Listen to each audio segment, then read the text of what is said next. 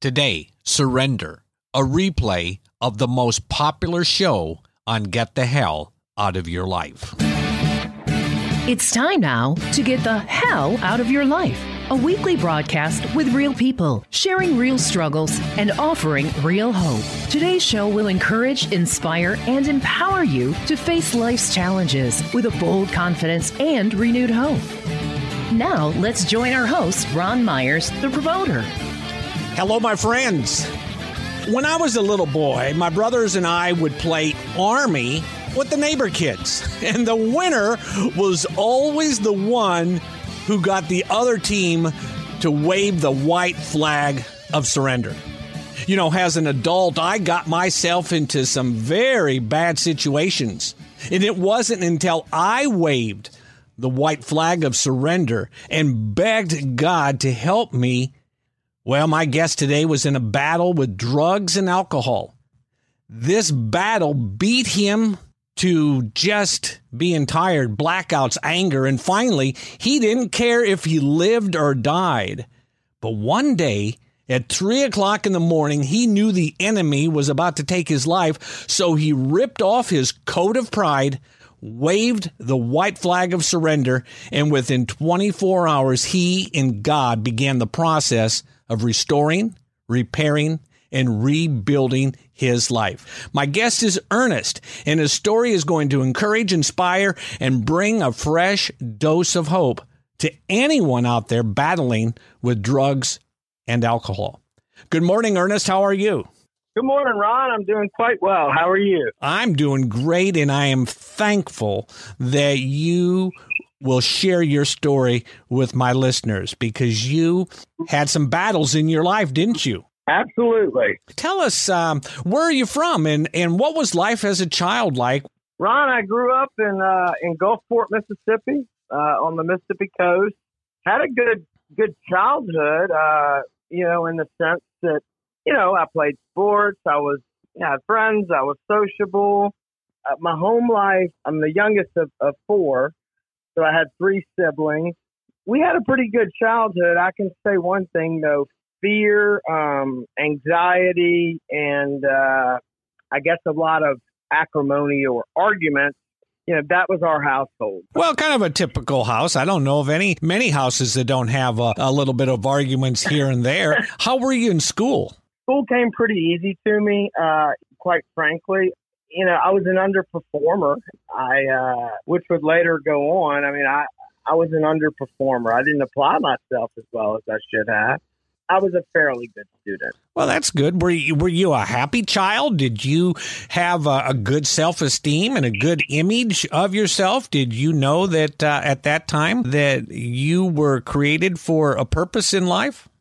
Ron, it's a good question. I was a happy, uh, you know, I was happy when I was playing sports. I was uh, happy when I was with my friends, but I I'd be remiss if I didn't mention that, and this is part of what we'll get into later in my recovery. I'd later find out, but you know, I was an anxiety-ridden kid, and I had a lot of fear. What were What were you fearful of? Almost everything. The boogeyman. so You're the boogeyman. I guess almost everything. I mean, I just I always had a fear of a feeling of impending doom. If that if that makes any sense. Oh, absolutely. Or, yeah, something was going to go wrong, and so that was partly from you know our household, and just maybe maybe partly from the way I'm I'm wired and made. What age were you the first time that you had a drink of alcohol? I was 14 years old, and this ties in perfectly to what I was just alluding to. Uh, I can remember vividly uh, my first sip of alcohol. A friend of mine and I were outside of this Majik Market in Gulfport, which is in close proximity to my house. And I remember the first the first sip I took, Ron, and I guess the only way to adequately describe it to you was I was mesmerized. And I felt like ah, it was and that's why I was talking about that anxiety. It was that relief. It was that uh I mean, you know, I was transfixed and uh, it took away, you know, um, that insecurity and, and all of these things that I talked about earlier were gone when I took that step. And so, yes, I was, I was, uh, So you you were probably then hooked then, huh? You you needed mo- more and more to, because every time you had that, then the little fearful Ernest wasn't there, and it was a more confident and more uh, self assured Ernest. That's exactly right. And and and frankly, Ron, I you know from the that first time I drank, I drank to excess. I could not stop, and that would be what I would later find out. I mean, that is a common trait among us alcoholics, addicts. Once we put it in our bodies, it's a it's Russian roulette. What happens is totally uh, luck. Or Wow. will you make it back? That was my experience from a very early, from the first time at Well- 14. I've got to ask this, Ernest. How do you hide that from your parents and your brothers and sisters? Well, I didn't hide it very well. Um, what I what I did, plenty of my friends, you know, especially as we got older, drinking was, you know, you'd say prevalent in high school, you know, and on the coast, just like it is anywhere else for teenage kids. And I didn't hide it well, but what I did was rationalize it both to myself and to others, which I became very good at. We, can call that manipulating too, by the way. Um, I would rationalize that as uh, you know everybody drinks. My friends drink and throw up too, and you know, and I guess my parents, you know, just thought, well, he's another kid, you know. uh, Wow, just another just another kid. He gets a little drunk, throws up a little bit, but hey, that's that's okay. He'll play baseball tomorrow and it'll all wear off of him. Well, let me ask you something. Was there any part of you at that time that said, you know, maybe I shouldn't do this so much? absolutely, because I in our in the I'm in a 12 step program, and and and you know, in our big book, it talks about and down inside of each, every man, woman, and child is the fundamental idea of God, and I, I had that from an early age. I had a relationship with God, and I knew what was right from wrong. Um, so you that you entered this war field with the anti-god of this world in drugs and alcohol at the age of 14 and then that battle began to grow and grow over a period of uh, your life until the one day you surrendered is that correct 21 years later, my friend. Yeah. 21 years. That is that's a lot of time. You are battling alcohol and drugs. Now, are you holding down a job at that time? Are you do you have relationships? Are you married? Well, uh, you know, I did hold down jobs. I mean, that was, but yes, I was able to maintain, um, you know, uh, jobs, and that would further allow me to justify my drinking, which was getting worse and worse. This is a progressive illness, and you know, um, when you're blocked, and I was spiritually blocked. That's the truth of it. It gets progressively worse and worse, and I, I continued that for as we as we talked about many many years. So, were you out. drinking when you woke up in the morning until you went to bed at night? Was there any pause? towards the end, I was absolutely. I became that type of alcoholic. So uh, you you had to have that to survive. Right, I became dependent on it. It became my master. What kind of drugs were you doing at the same time? I did marijuana, cocaine. I mean, I quite frankly, I was introduced to that. It allowed me to drink longer. Uh, Wow. I thought, man, this is this is the greatest thing ever. This is this is how warped and delusional my thinking was, Ron. And this is what happens when Ernest runs the show. Thank God doesn't run the show. I mean, that's how delusional my thinking was. Listeners, it's time for a break, and when we return, Ernest will share his amazing life of God's grace after he surrendered. Some of us are building highways, not with our hands, but with our hearts. We're on a journey that doesn't have an end. It's a rough road, but we know that someday it will be worth every rugged mile. Why don't you join us? We're the Christians. Now, I know you've heard a lot of weird things about us, most of it not true. We don't really care. We just know that we're going to live forever and we can have an abundant life along the way. Jesus is our guide on this journey called life, and He said that He came to give us life that goes on forever and an abundant life. Hey, it's a toll free highway. Jesus already paved the way. All we have to do is come on board. You don't have to be religious, you don't have to be perfect. You just have to accept the fact that Jesus already bridged the way to heaven. Then you have to put him behind the wheel. But when you finally let go and let Jesus take over, it's amazing how you find the journey a lot more peaceful. Because life without Jesus is kind of like going four wheeling on a skateboard. Take some time to learn about Jesus. You'll find out how he can build an eternal highway in your heart. Hi, this is Ron Myers, and it is finally finished. My book, The Promoter. It took me three years, and well, my story, it is a wild story. I will share things that I have never shared with anyone from my childhood to my days as a promoter. I did anything to make a buck. I was hungry for attention and publicity. I really wasn't a good person. Sex, drugs, and money was driving me. But something happened on the road to become a millionaire. I ran into God. My story is written for you. As you read the book, God will speak to you through the pages, and your dreams will come alive and hope will be restored. Check out my book, The Promoter. It's available on my website, thepromoter.org, or online at Barnes & Noble, Amazon, and iTunes.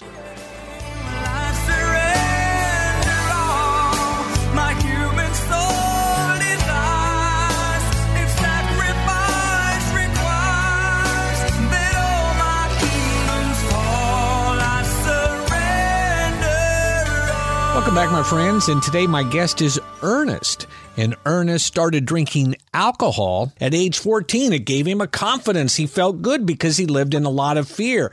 Well, as he got older, for 21 years, the alcohol increased, the drugs increased, marijuana, cocaine but he was coming to the end of his rope. And Ernest, from what I understand, what you submitted to me, it was three o'clock in the morning. You were in a hotel room in Texas and you finally surrendered. You waved that white flag of surrender and told God you need help. Take me and the listeners through that surrendering part. Absolutely. So it was, uh, and I think, Ron, on, on the 21 years. It's actually so my sobriety date is February 18th of 2017. Okay. So that may be 19 years, and I was wrong on my math earlier. For that, I apologize. Oh, okay. Uh, yeah, and, and so uh, what happened was, you know, I had gotten.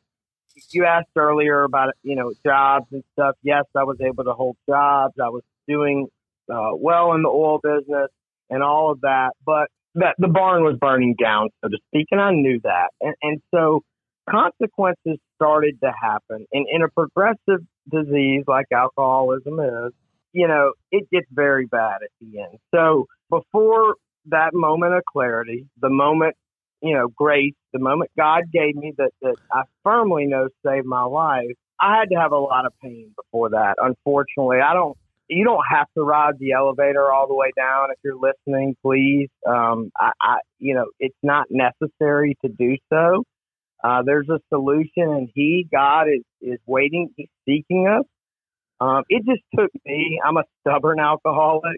It took me, uh, you know, a lot of pain, and I, I call it the gift of desperation, and that's where I was that night.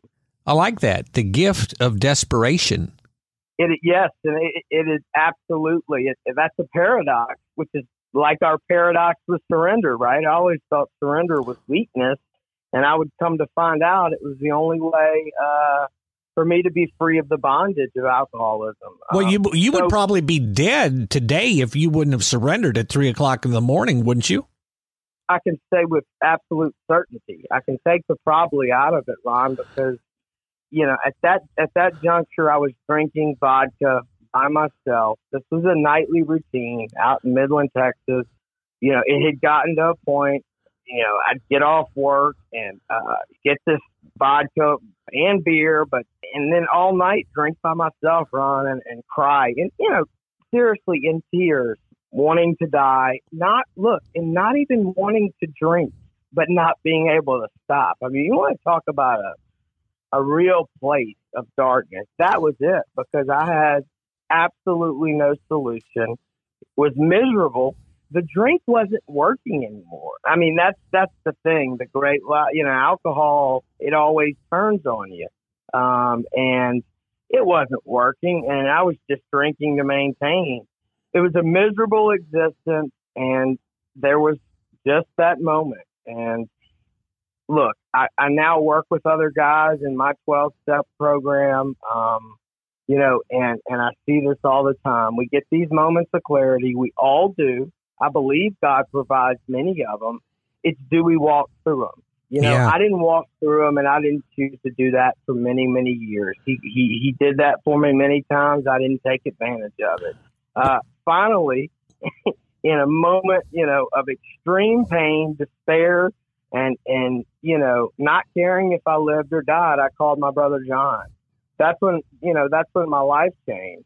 Uh, it was the first little bit of willingness I had to say, help me, you know, help me, God. So you had the ultimate surrender. You cried out, God, help me.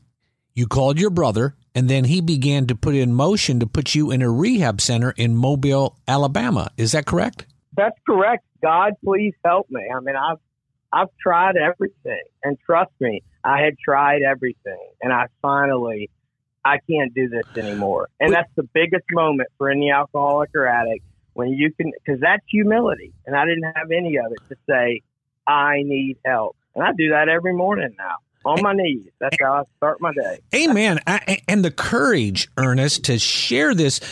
And Ernest, I've got to talk to you over the last few days, and you are a you're a, a vibrant person, your business is doing well, but your faith in God is so important. And a lot of people, there may be somebody listening right now, Ernest, that says, Well, you know, I've got willpower. I'm going to do this on my own. I'm not going to bring God. It shows a, a weakness in my life if I if I can't do this on my own. What would you tell that person? Look, I can tell them that was me. And that is uh, the power of, of you know, someone else who's been where you've been, which is me. Look, if you feel like you're hopeless right now, which is where I was in 2017, um, you're not. I had the same. Uh, I didn't. I bristled at the idea of God. Uh, at that time, I was at war with God.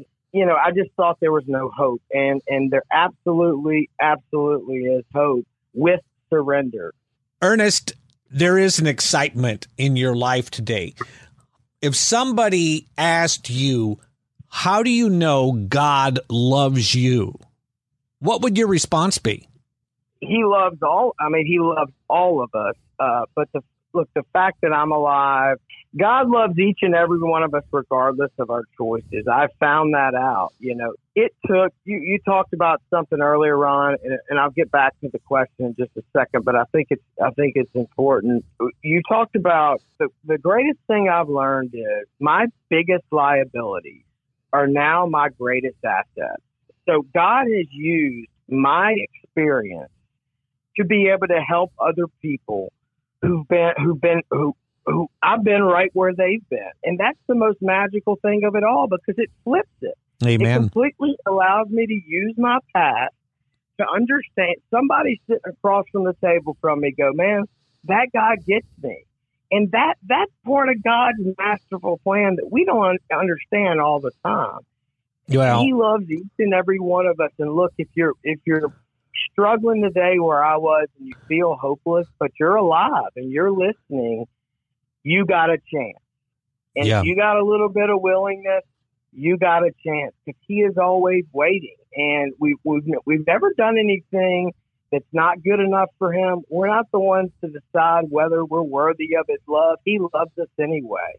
And the evidence of, of that is everywhere, Ron. I just couldn't see it.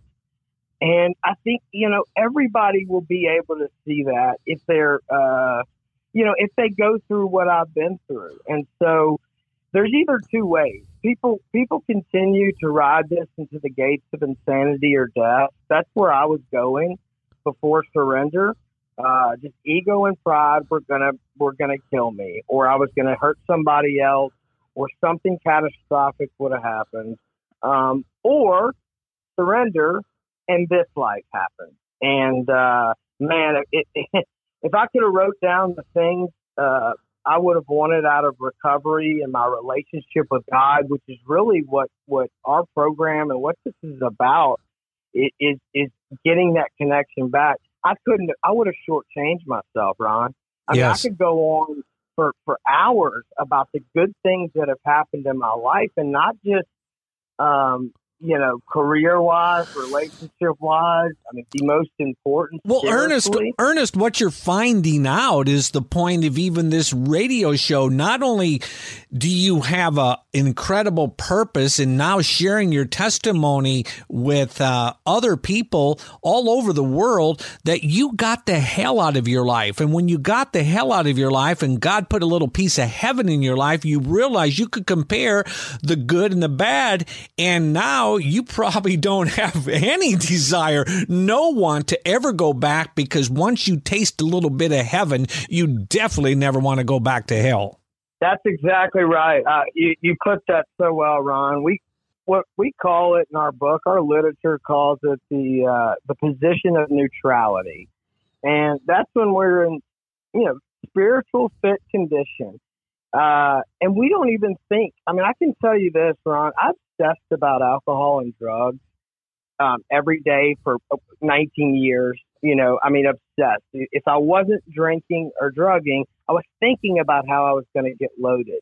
That obsession has been removed, okay, by God. I did through my 12 step program, which is through God, and He removed that. If that's not miraculous, I don't know what that is because I have no I have no other explanation for that. Am- Amen, brother. yeah. Amen. You're you hey, listen, I you're preaching to the choir. I agree. God is a God of miracles.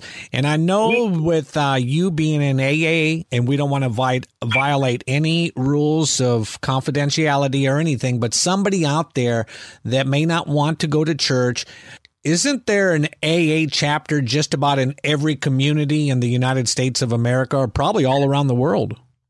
There is absolutely. Uh, it, I mean, in in every town and every country, uh, AA has grown from the Big Book was written in you know 1939, and, and you know millions of people it's helped today, and it's it's just about everywhere. I've traveled all over this country, and you can find an AA meeting anywhere. Um, Wow. I, I tell you, I just want to emphasize the important thing is because I had the same, uh, you know, I, I went to Catholic school. I I told you earlier, I bristled at the idea of God. And a lot of us alcoholics or addicts, when we're at this point, don't want to hear that. Um, AA, and it is not a religious organization, it's a spiritual one.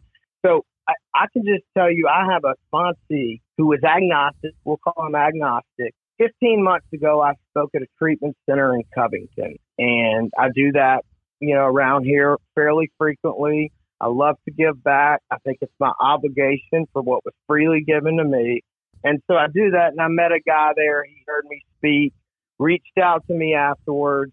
Kenny is now a part of our home group. Uh, we'll be celebrating 16 months, actually celebrating 17 months on the 12th of this month of sobriety. He came in agnostic, as I mentioned, and his relationship, as he shared yesterday when he moderated our nine o'clock meeting, that has totally changed. He gets up in the morning, he meditates, he prays, and God is the guiding force in his life today. And this is the guy I can tell you did not believe or did not care, you know, to believe there was a God uh, just 16 months ago. What I've seen happen in his life and with his wife and his relationship and everything else is miraculous.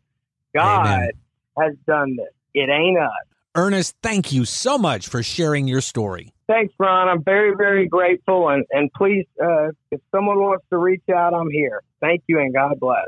Listeners, if you would like to get in touch with Ernest, email me, ron at thepromoter.org, and I'll get you his contact information. When I return, my monologue, Surrender. Ron will be back in a moment to wrap up today's conversation. We want to encourage you today with God's promise to you. It comes from the book of Jeremiah, chapter 29, verse 11. For I know the plans I have for you, declares the Lord plans to prosper you and not to harm you, plans to give you hope and a future. That's God's promise to you when you choose to commit your plans and future to Him. Now, back to Ron. Friends, I have been in many battles in life rejection, termination, doubt, fear, and the list goes on. It always looked like I was going to get crushed, but I never did. I tell a story in my book about Bob the biker.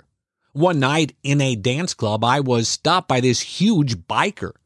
He was talking smack to me, and then he said something that put the fear of God in me. He looked straight into my eyes and said, Mr. Ron Myers, I could take you outside right now and kill you. Well, this was my destiny defining moment. I said a silent prayer God help me.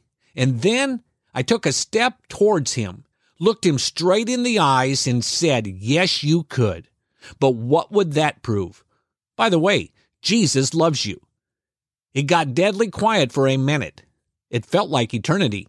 But then he said, I want to buy you a drink. I asked him, Why would you buy me a drink? He said, No one has ever stood up to me, and I respect you. Friends, right this very second, there is something staring you right in the face and saying, I am going to steal, kill, and destroy your hope, your dreams, and your destiny. And you feel it, don't you?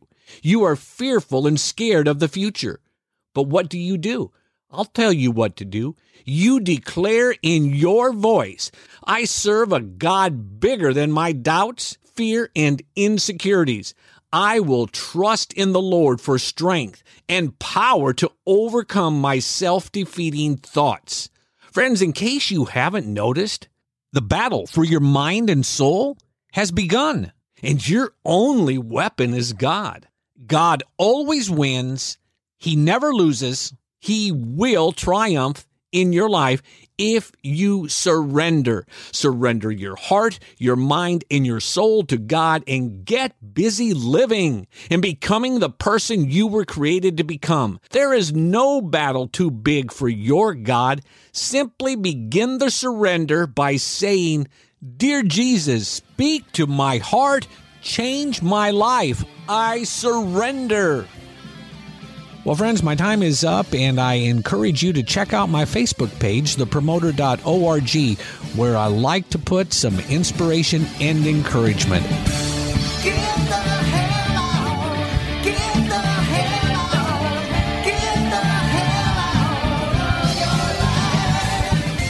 Today's show was produced by Ron Myers Ministries, a listener supported ministry.